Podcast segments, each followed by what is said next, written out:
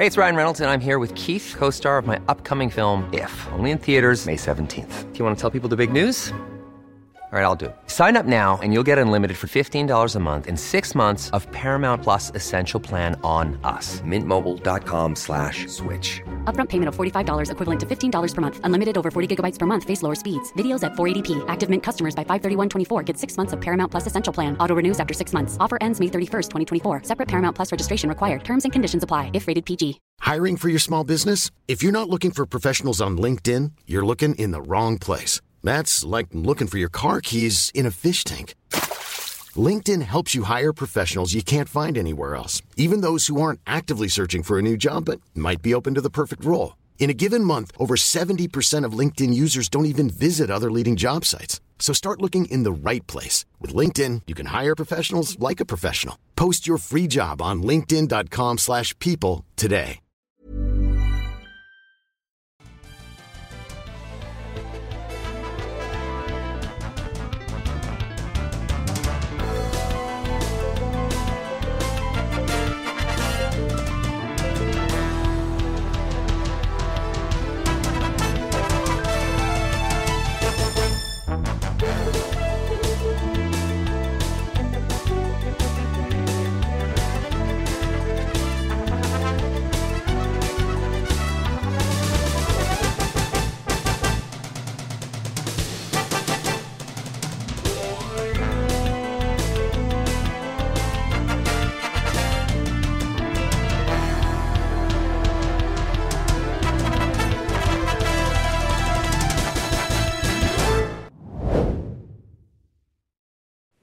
Il existe un vrai rapport, un rapport simple entre le foulard et la modernité. Ils ne vont pas ensemble. Ils ne font pas bon ménage. Le foulard est l'anathème de la modernité. Présentez-moi mille femmes voilées de tout âge et faites-leur répéter qu'elles se sentent libres, qu'elles se sentent heureuses sous le voile. Je ne les croirais pas. Elles peuvent être chefs d'entreprise, féministes, politiciennes, biologistes, écrivains, ingénieurs, nobélisables. Elles n'en demeurent pas moins des femmes marquées par la honte d'être femmes. Elles trimballent avec leur voile des millénaires d'abus, d'infériorité, de mépris. Elles se couvrent pour cacher leur honte. Leurs réussites professionnelles ne changeront jamais la donne mentale qui les anime. Une femme qui ne porte pas le voile est une impie au fait au regard de tous. Et avant tout, offerte aux prédateurs que sont les hommes. Les hommes à qui les femmes pardonnent tout, car ils sont hommes, comme le prophète fut homme. Qu'un homme viole une femme sans le voile, il n'est pas coupable. La femme sans voile est une provocation. Elle n'a pas besoin d'en rajouter en jupe et en décolleté. Elle est provocation quand elle est découverte. Riez, riez sous mon nez d'enfant prisonnière du voile islamique. L'histoire vous donnera tort. Le voile n'est pas seulement un voile. Salut, c'est Cyril, j'espère que vous allez bien. Alors aujourd'hui, je vous rejoins pour vous parler d'un livre de l'auteure française d'origine iranienne, Abnousse Shalmani. Et c'est un livre qui s'appelle « Khomeini, Sade et moi ». Alors je vais vous le dire d'entrée, en fait c'est un livre que j'ai adoré, c'est un livre qui est puissant, c'est un livre qui raconte une histoire, c'est une autobiographie en quelque sorte, c'est une plongée dans l'intimité d'une personne, c'est un livre qui vous élève à la rébellion, euh, mais à la véritable authentique rébellion, euh, c'est un livre qui vous amène à une révolution de l'esprit, euh, c'est un livre vraiment vraiment très très intéressant que j'ai adoré. Je l'ai lu il y a un petit moment et j'ai mis un peu de temps avant de vous le présenter parce que je savais pas trop en fait quoi vous dire tellement ce livre est riche, tellement ce livre est dense. Et en fait ce que je vais faire, eh ben, c'est que je vais vous raconter l'histoire euh, dans les grandes lignes, ce qu'on trouve dans ce livre dans les grandes lignes et ce que j'ai trouvé moi le plus intéressant. Alors ce ne sera absolument pas exhaustif et en fait tout ce que je vais dire n'épuisera pas en fait la quantité vraiment euh, importante de sujets qui sont levés dans ce livre.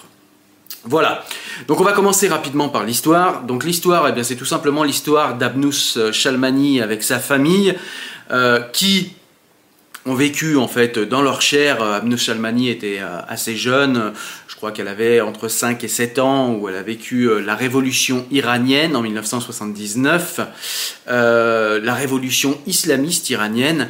Et donc, eh bien, elle nous raconte ça. Elle nous raconte comment, eh bien, du jour au lendemain, eh bien, euh, les femmes ont été obligées de se voiler et comment les barbus ont pris le contrôle de la société iranienne.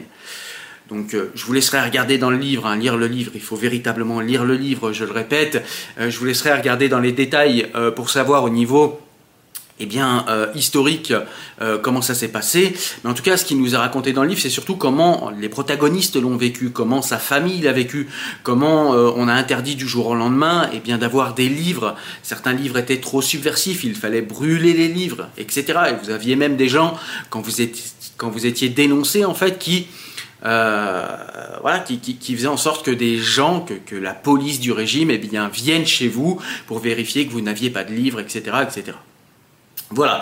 Mais le propos vraiment central, en fait, de ce livre, eh bien, c'est la manière dont Abnousse Shalmani nous parle du voile et nous parle de la manière dont euh, les corps féminins sont corsetés dans pratiquement toutes les sociétés du monde, mais surtout en Iran et surtout derrière ce voile. En l'occurrence, c'est le Tchador en Iran. Des six années conscientes que j'ai passées à Téhéran après la Révolution, entre deux et huit ans, je garde un souvenir terrible des femmes. Aucun homme ne m'a jamais fait autant souffrir que les femmes corbeaux de mon enfance. Je leur en veux encore. Il suffit qu'une femme fronce les sourcils et s'apprête à dire que l'autre femme est une pute pour que ma colère remonte. Parfois j'en pleure, parfois j'aboie. Dans les deux cas, ce sont toujours les femmes corbeaux de mon enfance qui réapparaissent. Je ne leur pardonnerai jamais. Et donc elle nous raconte en fait eh bien, comment elle a... elle a été une rebelle avant même de savoir ce que ce mot voulait dire en fait. C'est-à-dire qu'à partir du moment où on obligeait les petites filles à se voiler à l'école, eh bien euh, les maîtresses voilées, les gardiennes de la morale, qu'elle appelle dans le livre les corbeaux, eh bien euh, s'assuraient que toutes les filles soient décentes, qu'elles soient bien voilées correctement, et cetera. Et Abnousse Shalmani... Pour vous, euh, pour vous donner un exemple symbolique, euh, que moi j'ai trouvé en tout cas symbolique et, et, et extrêmement amusant, parce qu'il faut s'imaginer euh, l'image, même si euh, dans la révolution iranienne, il n'y a pas que des choses amusantes, bien au contraire, mais euh, elle, euh, elle passait en fait euh, son temps à montrer son cul nu en fait. Et très souvent quand elle sortait de l'école, eh bien elle, euh, elle montrait son cul et elle courait, et en fait... Euh, Voilà, c'est, c'est, c'est, c'est un jeu d'une gamine de six ans, en fait, qui avait une espèce de rébellion et qui avait compris que son corps était quelque chose de dangereux pour la société et à qui on avait donné finalement un énorme pouvoir parce que, voilà, un esprit rebelle et un esprit intelligent, quand on lui montre qu'il a du pouvoir, bah, c'est vrai qu'il en use. Et à six ans, eh bien, elle en usait d'une manière assez amusante, c'est-à-dire qu'elle courait dans la cour, elle montrait son cul avec les femmes corbeaux qui lui couraient après, eh bien, pour essayer de la faire se rhabiller. Et après, elle rentrait vite dans, dans, dans, dans la voiture qui venait la chercher pour rentrer chez elle. Téhéran, mille neuf cent quatre-vingt-trois. Si la petite fille que j'étais a éprouvé le désir de se mettre nue dans l'enceinte de son école, ce n'est pas à cause des fortes chaleurs. C'est par provocation. Provocation du même ordre que de jouer à saute-mouton dans la salle de prière de la mosquée de l'école. C'était physique. Je ne peux pas porter ce truc, le voile. En plus, c'est moche, non ? Et avec la logique propre aux enfants, si c'est comme ça, tu vas voir ce que tu vas voir. Je vais me venger. Je vais le porter, ce foulard gris qui sert trop. Mais tu vas voir. Et beaucoup ont vu. Mon cul. Je ne veux pas porter le voile. Mais je dois le mettre pour aller à l'école, parfois pour sortir dans la rue, faire les magasins, voir des amis. Je le fais, mais dès que sonne la fin de la journée, je l'enlève. Et pas seulement le foulard cagoule gris, la robe réglementaire et le pantalon tout aussi réglementaire et tout aussi gris. Je me cache dans la cage d'escalier ou je me réfugie dans les toilettes, juste avant que mes camarades ne se dirigent vers la sortie. J'enlève tout, ou parfois je garde ma culotte, au gré de mon humeur. Puis j'enroule l'ensemble dans mon cartable et je pars en sprintant vers la grande porte de sortie, en évitant les corbeaux qui se lancent à l'assaut de mon cul nu. Je compte les points. Un corbeau évité, un demi-point. Deux corbeaux évités, un point. Un corbeau qui glisse sur les pans de son tchador, deux points, et cetera. Je gagne à tous les coups. Elles ne savent pas courir sous tchador. Je finis dans la voiture qui m'attend avec le chauffeur, qui est aussi le jardinier, de la grande maison de Téhéran où vivent ma grand-tante et mon grand-oncle, avec mes deux plus jeunes tantes. Voilà, donc ça, ça montre un petit peu la personnalité, la rébellion euh, d'Abnousse Shalmani, euh, Shalmani pardon, qui a commencé très tôt, qui a commencé à six ans. Et peut-être même avant, mais en tout cas, voilà, c'est ce qu'elle nous relate et, et c'est assez amusant de, de, de, de, voilà, d'imaginer ça. Et, et en même temps, c'est attendrissant et en même temps, euh, voilà, ce qu'elle, ce qu'elle raconte à ce moment-là est en même temps dramatique parce que les gens sont corsetés, restent chez eux, ont peur de sortir, il y a la police de la morale, euh, on interdit certains livres, on interdit des idées politiques, on interdit d'être athée, et cetera, et cetera. Donc voilà, c'est, c'est, c'est quand même un système, une espèce de chape de plomb théologique qui vient s'abattre sur, euh, sur l'Iran en mille neuf cent soixante-dix-neuf avec la révolution euh, islamique. Euh, pareil, il y a des raisons à la révolution islamique... Euh, C'était une révolution d'abord contre le Shah d'Iran, euh, qui était euh, voilà, qui, qui faisait vivre la, la, l'Iran dans une société tyrannique. Et puis il y avait aussi euh, beaucoup d'injustices dans ce pays. Donc voilà, il y avait de, de véritables raisons pour lesquelles est advenue cette révolution, mais cette révolution a très mal tourné et c'est devenu une révolution islamiste. Et euh, donc voilà, euh, avec tout ce que ça comporte de dramatique et, et de et de et de restrictions de liberté. Voilà. Donc elle nous raconte tout ça et elle nous raconte en fait bah, comment elle a commencé à être rebelle. Je ne pardonnerai jamais à Michel Foucault d'avoir soutenu les barbus parce que le Shah était trop méchant. Et si Michel Foucault ne pouvait, dans la ligne de ses choix politiques, que soutenir un mouvement dit d'émancipation des masses contre la mainmise occidentale et l'acculturation qu'elle entraîne, il s'est lamentablement planté. Il ne savait rien du maillage moral qui soutenait la société iranienne, il ne savait rien du manque terrifiant de culture des barbus, et il avait juste oublié que l'Iran n'avait jamais été colonisé. Il n'a pas même cherché à comprendre ce qu'était la société iranienne et pourquoi il ne fallait pas lui mettre Khomeini dans les pattes. Car il est possible d'être contre la dictature du Shah sans pour autant tomber dans les bras des barbus, comme il est possible d'être aujourd'hui contre l'islam politique sans être xénophobe. Il faut pour cela savoir de quoi on parle et savoir exactement quoi combattre. Ensuite, euh, eh bien, elle va nous raconter eh bien, comment elle et sa famille sont partis d'Iran. Et comment, euh, voilà, comment par exemple, je vous, je vous conte une anecdote qui est dans le livre.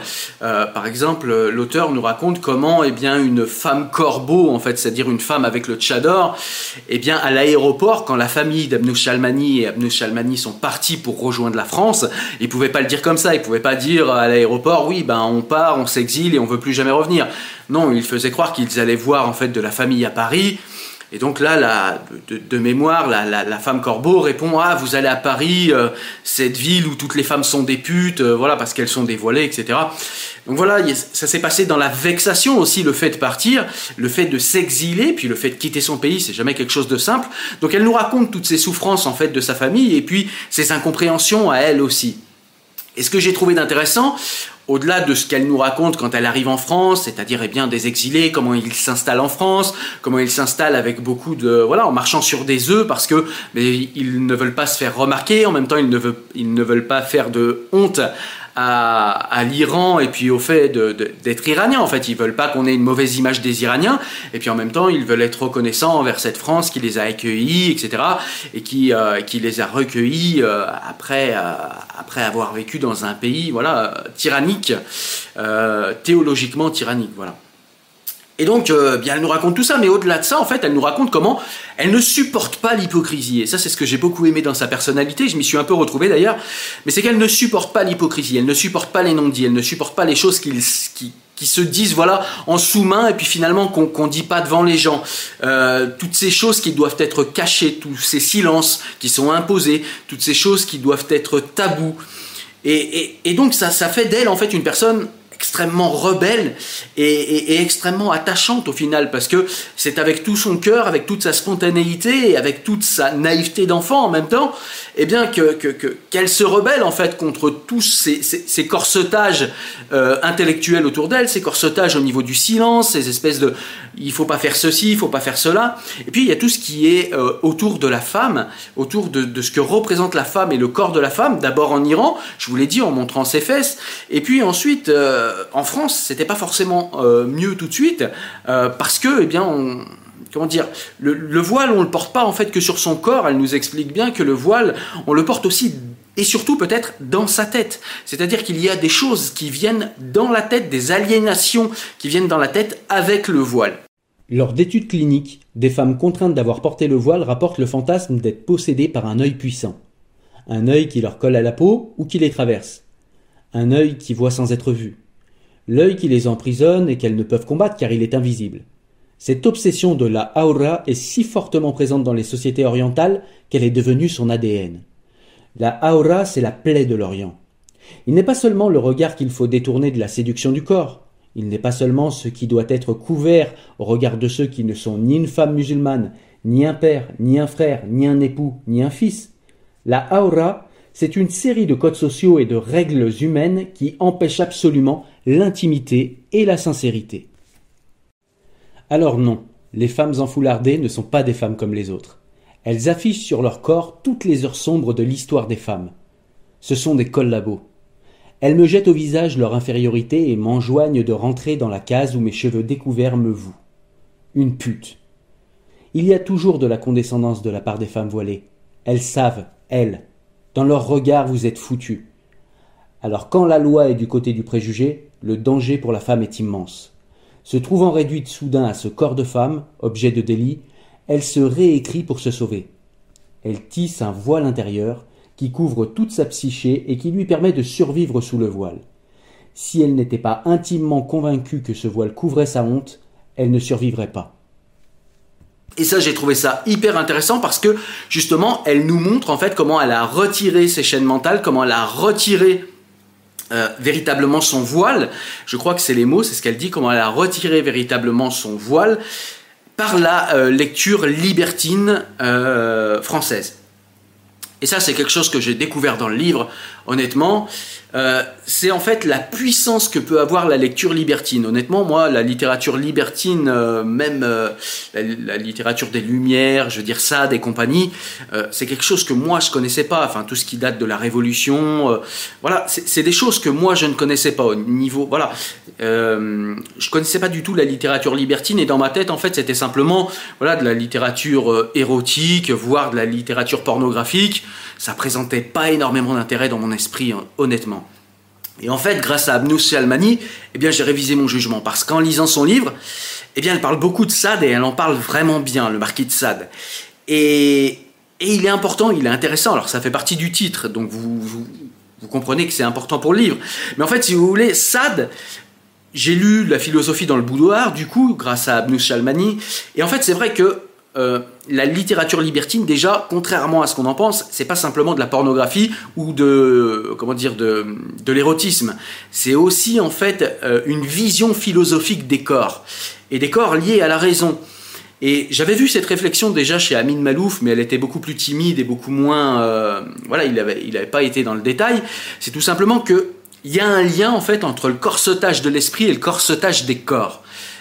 Et quand on lit le Marquis de Sade, eh bien, c'est ce qu'on comprend, c'est-à-dire que le Marquis de Sade s'est affranchi en fait de toute morale, et en fait, il a montré à nu en fait l'hypocrisie de ceux qui sont les gardiens de la morale, que ce soit des politiques, que ce soit des religieux. Souvent, c'est au nom de Dieu, eh bien, qu'on, qu'on, qu'on maintient les corps, qu'on corsote les corps et les désirs, et en fait, c'est par cette littérature en fait que Abnousse Shalmani s'est le plus libéré. Et honnêtement, eh bien, même moi en tant qu'homme, même en ayant grandi en France, dans un pays voilà, où c'est quand même beaucoup plus libre qu'en Iran, eh bien, c'est, c'est, c'est quand même quelque chose qui m'a fait réfléchir, et c'est quand même quelque chose qui m'a fait remettre en question en fait, les modes morales, qui m'a fait remettre en question eh bien, euh, ouais, la, la morale, la manière dont on envisage les corps, que ce soit les corps masculins ou les corps féminins, et la manière en fait, dont on lit ça avec euh, bah, la rationalité qui est la nôtre, ou bien la morale euh, dont on s'est, euh, dont on s'est attaché et qu'on pense rationnelle. Bah, ça remet tout en perspective. Et, et c'est ça aussi qu'il y a euh, chez le Marquis de Sade, chez le Marquis de Sade, c'est cette fameuse liberté en fait, euh, qu'il s'octroie dans ses livres, et peut-être aussi dans sa vie, hein, puisque le Marquis de Sade a, a, a quand même été, je pense, aujourd'hui on le qualifierait de délinquant sexuel, mais c'était quelqu'un qui s'était affranchi de toute morale, et ça lui donne une liberté, mais véritable, et qui, euh, et qui, qui nous fait réfléchir, en fait, parce que cette liberté, elle est vraiment totale dans son esprit. C'est-à-dire que pour lui, eh bien, la morale, c'est tout simplement des, des, des artifices, en fait, pour que les puissants, que ce soit les ventriloques de Dieu ou que ce soit les politiques, eh bien, euh, maintiennent leur population dans la frustration, dans la frustration de certains désirs, et parce que, en fait, les corps ont une puissance, et les corps sont, sont, sont comment dire...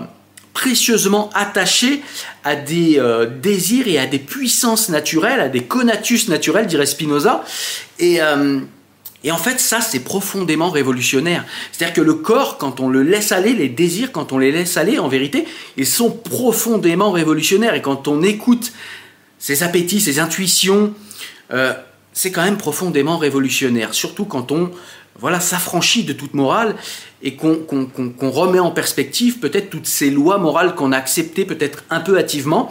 Voilà, donc aussi bien dans le livre d'Abnousse Shalmani que moi, ce que j'en ai retiré en lisant le Marquis de Sade, je ne suis pas en train de vous dire que ce que dit le Marquis de Sade, euh, tout est bien, tout est bon et qu'il a raison euh, de, de, de jouir, comme il le montre parfois, de la souffrance des autres et que, voilà, je ne suis pas en train de vous dire ça, je suis en train de vous dire simplement que il y a des choses qui sont intéressantes chez le marquis de Sade.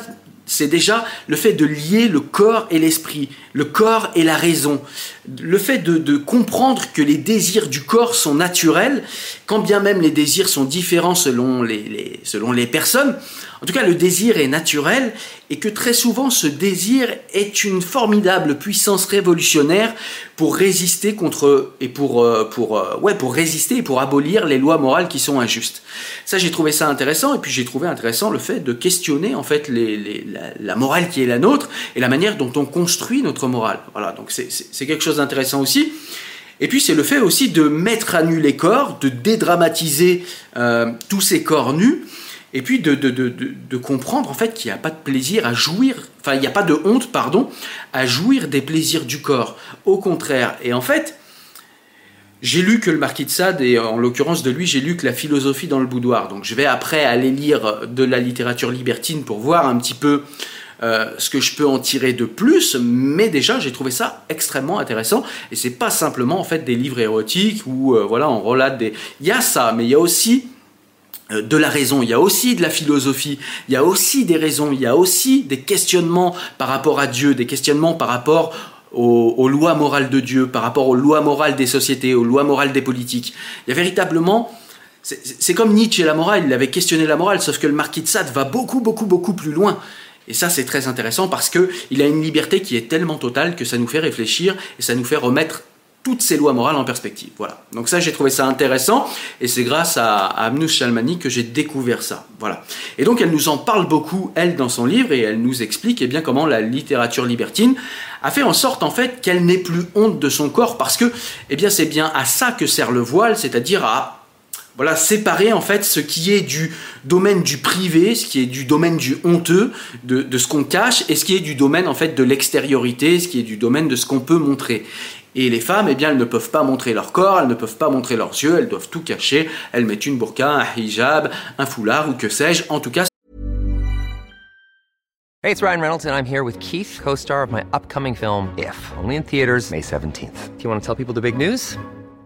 All right, I'll do it. Sign up now and you'll get unlimited for fifteen dollars a month and six months of Paramount Plus Essential Plan on us. Mintmobile.com slash switch. Upfront payment of forty-five dollars equivalent to fifteen dollars per month. Unlimited over forty gigabytes per month. Face lower speeds. Videos at four eighty p. Active Mint customers by five thirty-one twenty-four get six months of Paramount Plus Essential Plan. Auto renews after six months. Offer ends May thirty-first, twenty twenty-four. Separate Paramount Plus registration required. Terms and conditions apply if rated P G. I'm Sandra, and I'm just the professional your small business was looking for. But you didn't hire me, because you didn't use LinkedIn Jobs. LinkedIn has professionals you can't find anywhere else, including those who aren't actively looking for a new job, but might be open to the perfect role, like me. In a given month, over seventy percent of LinkedIn users don't visit other leading job sites. So if you're not looking on LinkedIn, you'll miss out on great candidates, like Sandra. Start hiring professionals like a professional. Post your free job on linkedin.com slash people today.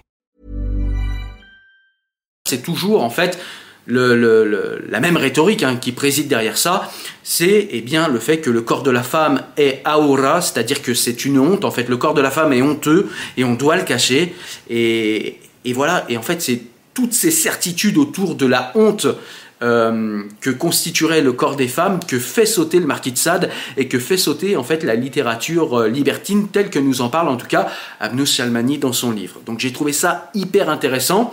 Ça fait plusieurs chapitres, elle en parle vraiment beaucoup. Et c'est pour ça, en fait, que j'ai voulu aller lire euh, le marquis de Sade, parce que je me suis dit, mais elle en parle tellement, ça doit vraiment être vraiment très important pour elle. Et, et comment ça se fait que c'est si important pour elle ? Et du coup, quand je suis allé voir, eh bien, j'ai compris, effectivement, comment le marquis de Sade pouvait faire en sorte qu'une jeune fille puisse se réapproprier son corps après qu'on lui ait fait croire que c'était une honte, que c'était quelque chose qu'il fallait cacher, que... Voilà. Et... et Et on, enfin voilà, c'est vraiment intéressant, vraiment véritablement. Euh, c'est, c'est le passage, je crois, le plus intéressant du livre pour moi. C'est le point du livre qui m'a véritablement le plus intéressé parce que c'était un point aveugle dans mon esprit. Et c'est quelque chose de, de très très intéressant que je vous invite à, à fouiller, vous d'abord en lisant le livre d'Abnousse Shalmani, mais également en allant lire de la littérature libertine, peut-être en commençant par le marquis de Sade, La Philosophie dans le Boudoir, qui n'est pas trop, euh, voilà, c'est pas trop euh, violent pour, euh, pour commencer la, la littérature libertine qui peut parfois être assez gênante. Si l'ayatollah Khomeini n'avait pas décidé un beau jour de politiser sa foi, il aurait eu mieux à faire que de transformer les petites filles en femmes. Car tout enfant que j'étais, le port du voile me haussait au même niveau que les femmes. Les vraies, les femmes avec des seins et des hanches, avec du maquillage et des enfants. Ma nuque, mes cheveux, mes chevilles, mes poignets avaient soudain le même impact que ceux des vraies femmes, puisqu'ils n'avaient plus le droit d'apparaître dans l'espace commun. En recouvrant mon corps et ma tête de gris, de noir, de marron, de bleu marine, seule couleur autorisée par la loi, le vieux en noir et blanc décidait de ne plus faire la distinction entre les âges des femmes. Et ce n'était pas suffisant. Les petits garçons comme les petites filles n'étaient plus considérés comme des enfants, mais comme des hommes et des femmes. Tous noyés dans la foule inquiétante et anonyme qui ne devait plus être qu'un cri, qu'un peuple, qu'une seule foi.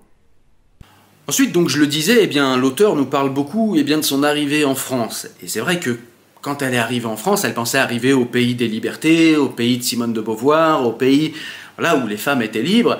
Et puis elle s'est rendue compte que dans la population générale, eh bien, c'était beaucoup plus nuancé. C'est-à-dire qu'on avait quand même beaucoup de personnes qui étaient, euh, qui étaient du côté du voile, qui étaient du côté du corsetage des femmes. Et ça s'est manifesté d'une manière assez violente, assez virulente, par euh, le moment en fait où a été euh, émise contre euh, Salman Rushdie. Donc Salman Rushdie, je vous en ai parlé sur la chaîne, hein, vous savez, c'est cet auteur qui a écrit Les Versets sataniques, qui a fait hurler le monde musulman. Et donc cet auteur a été en fait euh, a été victime d'une fatwa qui a été émise contre lui par Khomeini, qui justement eh bien, était le barbu qui avait décidé des lois morales en Iran, d'où venait Abnousse Shalmani. Et donc elle pensait qu'en France, eh bien, tout le monde serait de son côté, et que tout le monde serait du côté de Salman Rushdie, tout le monde serait du côté de la liberté. Et en fait, elle a déchanté. Dans le collège où elle était, eh bien, il y avait surtout des enfants d'immigrés en fait, qui venaient du Maghreb et qui avaient comme elle peut-être cette culture musulmane, même si l'Iran, c'est pas le Maghreb, c'est différent, mais il y a quand même une culture musulmane qui peut... qui peut avoir des similitudes. Et donc, eh bien, elle a vu chez ces gens eh bien, qu'il y avait énormément de gens qui étaient du côté de Khomeini et qui étaient contre Salman Rushdie, en disant, voilà, pourquoi cet homme parle mal de notre prophète, pourquoi cet homme parle mal de notre religion, et cetera. Et en fait, elle est tombée des nues, et tellement qu'elle est tombée des nues, et tellement elle comprenait pas ce qui se passait, et bien sur le moment, elle s'est tue. Mais elle était jeune, et elle avait honte, et elle voulait pas perdre ses amis, ce qui peut se comprendre honnêtement. Et donc voilà, elle nous raconte tout ça, et elle nous raconte un petit peu eh bien, ce choc qu'il y a eu dans son esprit entre ce qu'elle pensait qu'était la France, de par sa littérature, et ce qui se passait véritablement en France. J'ai essayé de raconter mon enfance, de leur expliquer que le voile fait mal, que le voile c'est trop de sexualité pour une enfant, que le voile ce n'est qu'une arme dangereuse dans les mains de politiciens démagogues et obtus. Mais il est très difficile d'expliquer qu'on peut déchirer le voile sans détruire le corps qu'il recouvre. J'avais douze ans et je savais déjà que j'allais souffrir de solitude car j'étais incapable de me faire bien comprendre. Le voile, c'est le pire épisode de mon enfance devenu le problème de société numéro un en France, où j'étais censé échapper au même voile. L'exilé croit davantage aux vertus de son pays d'adoption que ses habitants historiques. Et moi, j'y croyais plus que tout le monde. Et Victor Hugo était de mon côté, et la France me donnerait raison un jour ou l'autre. Victor Hugo aurait refusé le voile comme il aurait refusé le racisme. Il aurait raconté comment une femme perd sa personnalité sous le voile et comment les autres femmes découvertes perdent leur vertu. Tout est affaire d'échelle. Et si la femme sous voile est vertu, celle découverte ne peut être qu'une pute. C'est comme ça. Faites des ronds de jambes antiracistes, c'est comme ça et cela le demeurera toujours. Dès octobre mille neuf cent quatre-vingt-neuf et jusqu'à aujourd'hui, le voile est toujours là et il me crispe autant. Et ça, c'était intéressant parce qu'elle pensait fuir, en fait, euh, Khomeini. Elle pensait fuir ce, ce, ce tyran, ce barbu tyrannique, euh, en quittant l'Iran et que ce serait terminé. Sauf qu'elle en retrouvait eh bien, des émules en France et elle en retrouvait parfois soutenue par la gauche française. Elle nous parle longuement de cela euh, à la fin du livre, où elle nous explique eh bien, comment euh, des gens des beaux quartiers de bonne conscience eh bien, euh, soutiennent le voile, soutiennent euh, ceux qui imposent le voile, en se gaussant d'une belle ouverture d'esprit. Et elle a une formule que j'ai trouvée vraiment très pertinente, c'est tout simplement que l'ouverture d'esprit est une belle excuse en fait pour abandonner ces gens sans se mouiller en fait. C'est-à-dire que voilà, se dire je suis ouvert d'esprit, moi je suis, je suis d'accord pour accepter et tolérer le voile, c'est un petit peu fermer les yeux sur les femmes qui euh, ne porteront pas le voile et se feront insulter de putes, voire se feront violer dans les cités.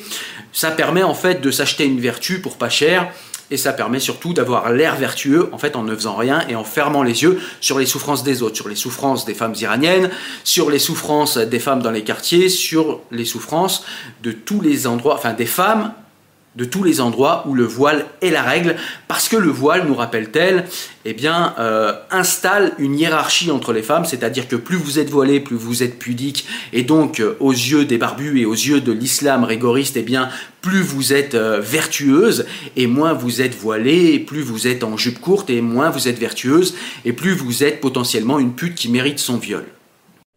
Il est toujours surprenant de constater que la bonne conscience ne prend jamais en compte la réalité.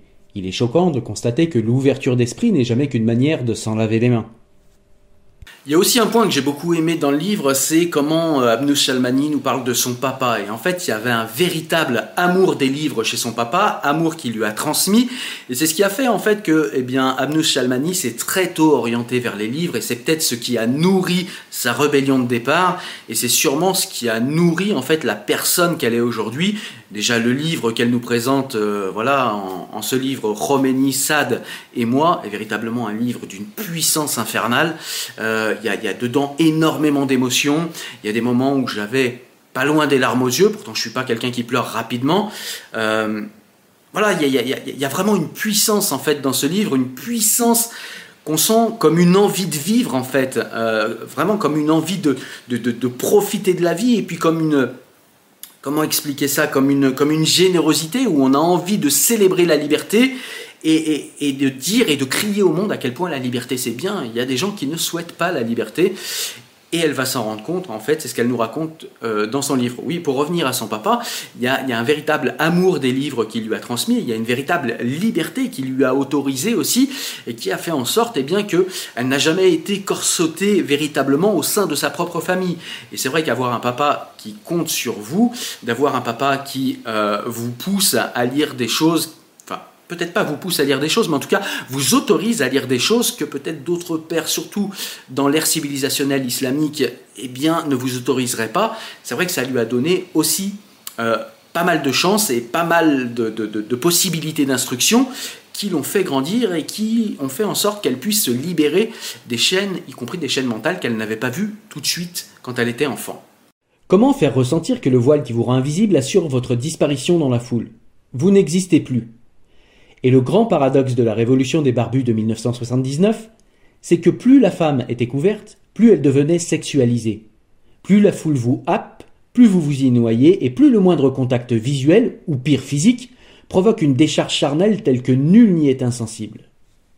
Voilà, donc ce qu'il faut savoir aussi, c'est que le livre est en deux parties, donc il y a toute cette période en fait où elle quitte l'Iran, où elle arrive en France, où euh, voilà, elle se francise en fait, l'air de rien, et où elle se libère en fait via la littérature libertine. Et puis il y a une deuxième partie du livre en fait où euh, elle nous parle en fait de tout ce qui s'est passé après le onze septembre, après les euh, l'immense attentat euh, contre les tours du World Trade Center.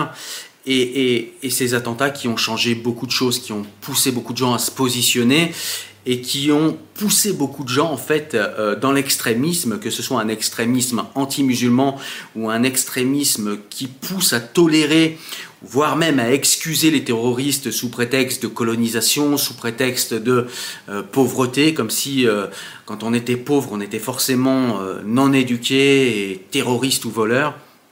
Donc voilà, euh, j'ai moins aimé la deuxième partie, non pas qu'elle est mal écrite, non pas qu'elle est tort dans l'analyse qu'elle formule, mais c'est tout simplement que c'est quelque chose que je connais en fait, c'est-à-dire que j'ai à peu près le même âge que, que Madame Shalmani, et c'est quelque chose que j'ai vécu moi aussi, et j'ai euh, j'ai véritablement vécu cette période qui a été quand même assez dramatique euh, pour tous les observateurs de la société française, parce que c'est à partir de ce moment-là, c'est ce qui nous est raconté dans le livre, et bien c'est à partir de ce moment-là que la société française a commencé à se désagréger et à se scinder en fait en peut-être plusieurs euh, euh, micro-sociétés, et qu'il y a commencé à y avoir des séparatismes. Et ensuite, il y a eu d'autres attentats qui sont venus renforcer tout cela depuis le World Trade Center. Et ça, c'est, c'est, c'est vraiment une période qui n'est pas terrible. Elle nous rappelle quand même dans le livre un moment sympa, c'est-à-dire la Coupe du Monde de mille neuf cent quatre-vingt-dix-huit. Moi, j'avais dix-huit ans, j'y étais. Et honnêtement, on avait l'impression de faire un peuple. Euh, notre équipe de foot était multicolore et ça dérangeait personne. On n'avait pas de problème avec ça. On parlait pas d'islam à l'époque et on voyait tout simplement une équipe de France qui ressemblait à la France et tout le monde en était content et on a fait corps comme un seul peuple en mille neuf cent quatre-vingt-dix-huit lors de la victoire de l'équipe de France au mondial de football. Et honnêtement, en fait, depuis euh, ce moment-là, je n'ai jamais vu, en fait, euh, une fois de plus, le peuple français uni comme ce soir-là. Alors, comme le raconte Abnousse Shalmani, parce qu'elle dit, euh, elle dit cela dans son livre, est-ce que c'est euh, simplement qu'à l'âge qu'on avait, pour moi j'avais dix-huit ans, euh, l'auteur avait à peu près le même âge, est-ce qu'on ne voyait pas les choses euh, voilà, d'une manière enjolivée, d'une belle manière, ou est-ce que véritablement euh, l'esprit du temps a changé? Moi j'ai l'impression qu'il y a quand même pas mal de choses qui ont changé quand même, et que la société est bien plus séparée que euh, pendant les années quatre-vingt-dix en France, notamment effectivement à cause des attentats sur le World Trade Center, mais à cause des attentats qui se répètent et à cause euh, de, de, de pas mal de points, et notamment eh bien, d'un, d'un islam de plus en plus conquérant. Enfin voilà, ça c'est pas forcément ce qui est, ce qui est dit dans le livre, c'est mon analyse à, à moi. Le onze septembre, c'était le jour où les barbus, qui dans les yeux des autres ne semblaient appartenir qu'à nous, s'imposaient au monde. J'étais persuadé que maintenant que nous étions plus nombreux à savoir, les choses allaient s'arranger. Je suis demeuré une enfant. Je ne pouvais imaginer que dans les rues des pays, des barbus allaient applaudir le meurtre de masse du onze septembre. Je ne pouvais imaginer que des mères et des pères de famille, des miséreux, allaient sauter de joie face au meurtre de femmes de ménage sri-lankaises ou mexicaines. Je ne pouvais qu'imaginer que les choses iraient mieux, que les barbus allaient faire l'unanimité contre eux. Le onze septembre m'a appris que je ne savais rien. Dans la deuxième partie du livre, elle nous parle aussi beaucoup de ce qu'on a pu voir avec d'autres auteurs, notamment avec l'interview que j'ai faite de Claire Koch, où on voit une gauche française qui véritablement est incapable de comprendre l'assimilation que souhaitent les personnes qui viennent d'autres pays en France. Quand elles le souhaitent, eh bien elles sont mal vues. C'est-à-dire qu'aimer la France, être patriote, quand on est exilé, quand on vient d'un autre pays, eh bien c'est mal vu. C'est mal vu quand on est français de souche, de toute façon, en France. Le patriotisme en général est mal vu. Mais c'est mal vu quand une personne souhaite s'assimiler parce qu'elle aime le français. Elle aime la France, elle aime la culture française, elle aime le passé français, elle aime euh, le, le, la littérature française dans le cas d'Abnousse Shalmani, elle aime les lumières françaises, il est beaucoup question des lumières dans ce livre également, et c'est vrai que les lumières ont pour moi été, moi qui, euh, je le répète, hein, parce que si je lis ce genre de livre, il y a aussi une raison, c'est que moi je suis un ancien sunnite, même si moi je suis français dit de souche, j'ai grandi en quartier, j'ai été culturellement métissé, j'ai été sunnite pendant dix ans, et ce dont parle Abnousse Shalmani me parle aussi beaucoup. Et en fait on voit euh, cette gauche qui, qui véritablement déteste les personnes qui essayent de... Ouais, déteste, mais d'une manière en fait cachée et méprisante, déteste les personnes qui souhaitent s'assimiler parce qu'elles aiment la France et parce qu'elles aiment sa culture. Et très souvent, honnêtement, ça c'est pas euh, dit dans le livre par l'auteur, mais c'est quelque chose que j'ai vu moi, c'est très souvent parce que ces immigrés, quand ils viennent en France et qu'ils commencent à étudier la France, sa littérature, son histoire, et cetera, c'est qu'en fait ces personnes connaissent mieux la France que les Français de souche eux-mêmes. Et souvent ça leur donne déjà un complexe, et puis surtout eh bien, ça fait en sorte que les Français de souche n'allant plus étudier en fait, l'histoire de leur propre pays, eh bien, ils n'en connaissent pas la grandeur, ils ne connaissent pas la chance de la société dans laquelle ils vivent, et comment est advenue cette société. Ils croient que c'est le hasard comme ça, ils sont nés un jour, un petit peu comme nous le dit Étienne de la Boétie, c'est-à-dire qu'ils eh bien, ils sont nés comme ça, et ils croient que le monde a toujours été comme ça. Non, la société est advenue, il y a des raisons pour lesquelles la société française est advenue comme elle est aujourd'hui, et il y a des gens, notamment des personnes qui viennent d'autres pays, qui décident d'étudier l'histoire de France et de comprendre comment euh, il se fait que la France est comme elle est aujourd'hui et que d'autres pays sont différents. Et donc ces personnes, en regardant cette histoire, eh bien, tombent amoureux de ce pays. Et ça, ça c'est très dérangeant pour la gauche. On ne peut pas tomber amoureux de la France parce que c'est un sale pays, parce que c'est laid d'être français, forcément pour eux. Et donc elle nous relate ça, elle nous relate cette gauche qui, qui lui interdit, en fin de compte, finalement, de s'assimiler. Et c'est exactement le même discours que nous avait tenu Claire Koch et tellement d'autres personnes de toute façon. Euh, mais voilà. Donc ça, ça nous est aussi compté assez longuement, et c'est un point important du livre aussi, je trouve. Et puis, euh, vraiment, en toute fin de livre, eh bien, euh, l'auteur nous parle eh bien, de ces femmes qui reviennent aujourd'hui avec le voile et qui ont décidé, euh, finalement, d'une manière plus ou moins consciente, de faire du voile et de faire de l'islam une identité, euh, une identité contre quelque chose, peut-être contre la France, peut-être contre ses valeurs.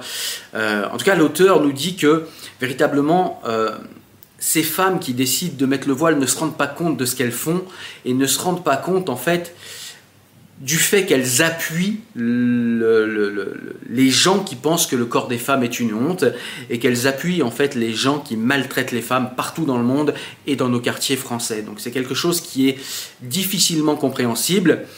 Et en fait, tout le long du livre, elle nous explique en fait que, eh bien, elle a quand même une histoire euh, intellectuelle, c'est un grand mot en tout cas, elle se sent poursuivie par l'idéologie de Khomeini, même en France, parce que je vous l'ai dit, elle voit des personnes qui ressemblent à Khomeini finalement, elle voit des barbus, finalement même en France, elle en voit de partout. Ça peut être des barbus euh, bien français, bien blancs et de souche d'ailleurs, hein. C'est pas forcément euh, les barbus au sens littéral du terme.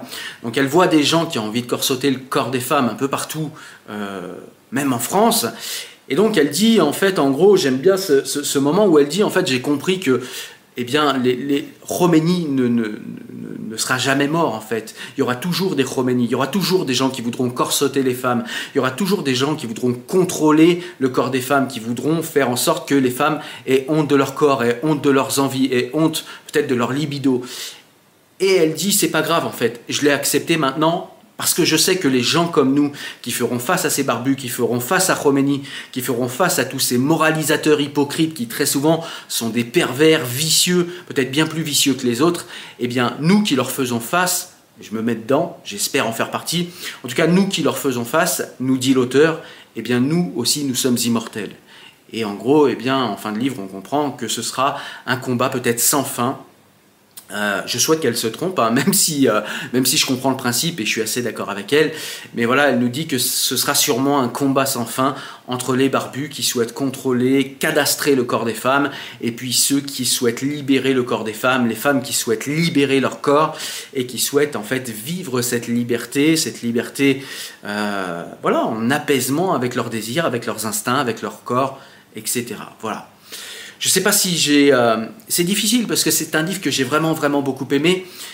Et j'ai, j'ai beaucoup plus de mal, c'est bizarre, mais j'ai beaucoup plus de mal à résumer et à parler des livres que j'ai beaucoup aimés euh, que des livres que j'ai un peu moins aimés. Pourquoi ? Parce que les livres que j'ai beaucoup aimés, ben, j'ai tendance à me perdre dans les détails. Il y a une foule de choses dont je voudrais parler, mais je suis obligé de me freiner, je suis obligé de me calmer pour, ne, voilà, pour, pour que le propos soit quand même compréhensible et que la vidéo ne fasse pas deux heures. Donc, euh, donc voilà, c'est toujours difficile pour moi de parler d'un livre que j'ai beaucoup aimé. Si, si, si le rendu n'est pas, n'est pas ce que je souhaite et si j'ai oublié des choses, bah peut-être que je referai une autre vidéo pour parler du livre. C'est un livre que j'ai terminé récemment. Euh, parfois, j'aime bien aussi attendre une semaine ou deux avant de faire la vidéo d'un livre. Ça me permet de digérer un petit peu, de, de, de, de mettre en place dans ma tête ce dont je veux parler. Comme je scripte pas mes vidéos, bah c'est toujours euh, important pour moi en fait de penser à tout ça.